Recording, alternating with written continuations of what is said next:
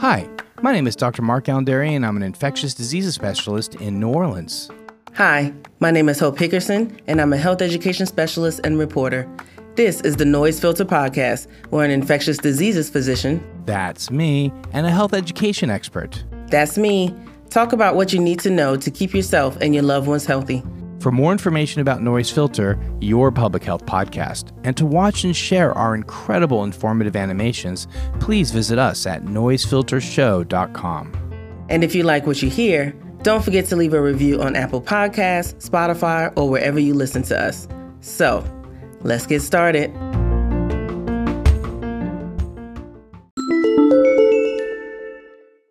Urgent need for antibiotic innovation. As the problem of antibiotic resistance grows, the WHO, the World Health Organization, is emphasizing the urgent need for antibiotic innovation. Antimicrobial resistance is quickly increasing and is one of the most pressing public health issues. According to the CDC, over 3 million antibiotic resistant illnesses occur in the United States each year. Antimicrobial resistance, or AMR, refers to the capacity of microbes, such as bacteria, to withstand medications meant to destroy them. One of the primary causes of resistance is the widespread overuse of antibiotics. Unfortunately, antibiotics are becoming less effective in treating infections, and infections are becoming more difficult to cure. For an antibiotic to reach a patient for treatment, it follows a very complex process, which usually takes about 10 to 15 years. Only one out of every 30 new antibiotics actually goes through a clinical trial that eventually reaches and treats patients. According to the WHO's annual report, there have been 27 new antibiotics that have reached clinical development in 2021 against priority pathogens such as TB, Salmonella, Staphylococcus, and Enterobacter. So that's really, really important, Hope. I can't tell you how important having more options to treat those organisms are. These are very, very problematic. And that's a very small list of the problematic organisms that I see when I'm in the hospital rounding, doing infectious diseases rounds, and having to kind of MacGyver my way sometimes Mm. through antibiotics just because there's just such resistance Mhm. that exists. My goodness. The pandemic has also caused slow progress and delays in clinical trials. Additionally, small and medium sized companies working towards creating new antibiotics are struggling to find investors to assist with financing from the late stage clinical development until approval from the regulators. Therefore, there's an urgent need for innovation and funding to increase antibiotic products. The World Health Organization emphasizes that countries need to come together and work together to find sustainable solutions and incentives for research, development, innovation, and to create a viable ecosystem for antibiotics. So, the issue here, Hope, is this pharmaceuticals have stopped producing antibiotics somewhere in the late 80s and started to, especially when they realized that medications like HIV medications, hypertension, diabetes are medications that you're going to be taking for the rest of your life. Mhm. So if you were a CEO of a company, would you make something that, you know, you would only take for 5 days or 10 days as opposed to somebody who's going to be taking an HIV medication for the rest of their lives? Mhm. So it makes more fiscal sense. And again, because we live in a society that's dictated by hyper consumerism and hyper capitalism, what happened was that pharmaceuticals had no financial incentive to continue making antibiotics. So they stopped the production of antibiotics or they stopped innovating to find new antibiotics. Mm-hmm. And as a result of that, the government has had to try to induce American pharmaceuticals to create new antimicrobials by creating tax incentives and other such things.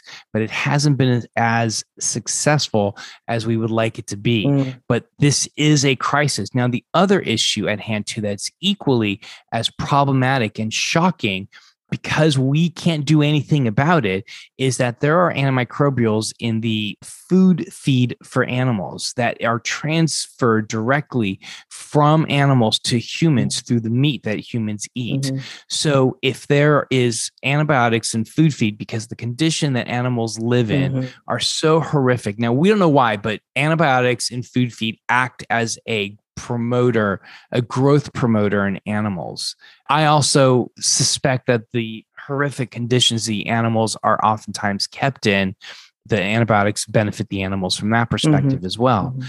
But the issue here is this is that if you're putting antibiotics in food feed so that you can get because again, if you're a CEO and if you can get a chicken to the market at 45 days rather than 60 days, mm-hmm the law dictates that you have to go down that pathway because there's a fiduciary responsibility to your shareholders that you're going to increase profits at every step of the way. And CEOs who have not done that have been sued by their shareholders before. Oh so you have a fiscal responsibility to kind of, in this example, to get that chicken to market from 60 days to 45 days. And if using antibiotics are the way to do it, so be it. Mm. Because we live in a society where we privatize monetize the gains and we socialize the losses. And this is a great example of how the profits have been privatized. So you can you're using an antibiotic, great, you're getting that chicken to market in 45 days rather than 60 days.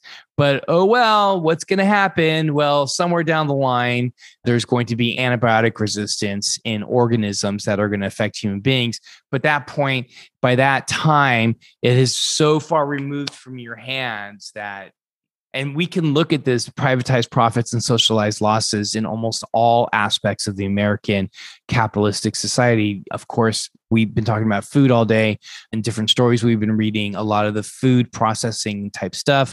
Again, people add high fructose corn syrup. Mm-hmm. It makes their food better. It's processed. It tastes better. So they get the profits off of that. But in 20 years, we have a rash of diabetes, mm-hmm. right? Same thing with extraction of fossil fuels as well. You know, you have, we're going to uh, remove fossil fuels from the ground, despite us having renewables all around mm-hmm. us. Uh, that is much cleaner form of energy. Doesn't matter because the system's already in place for us to extract these fossil fuels.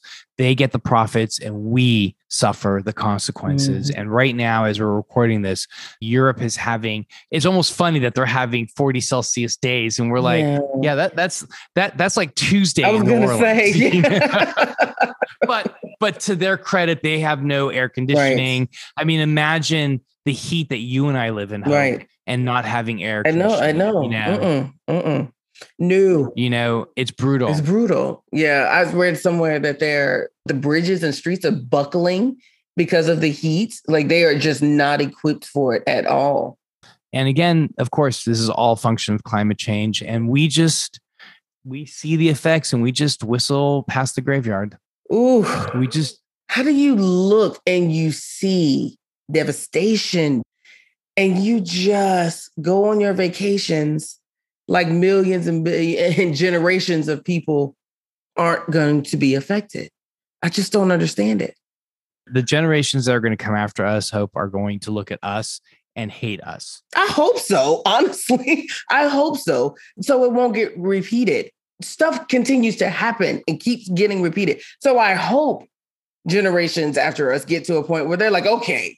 They're going to hate us because they're going to be like, so you knew you knew you were doing was bad? You knew. I refer to us as being in the dark, dark ages. Mm-hmm, mm-hmm. See, the people who were in the dark ages didn't realize that they were right, in the dark ages. Right.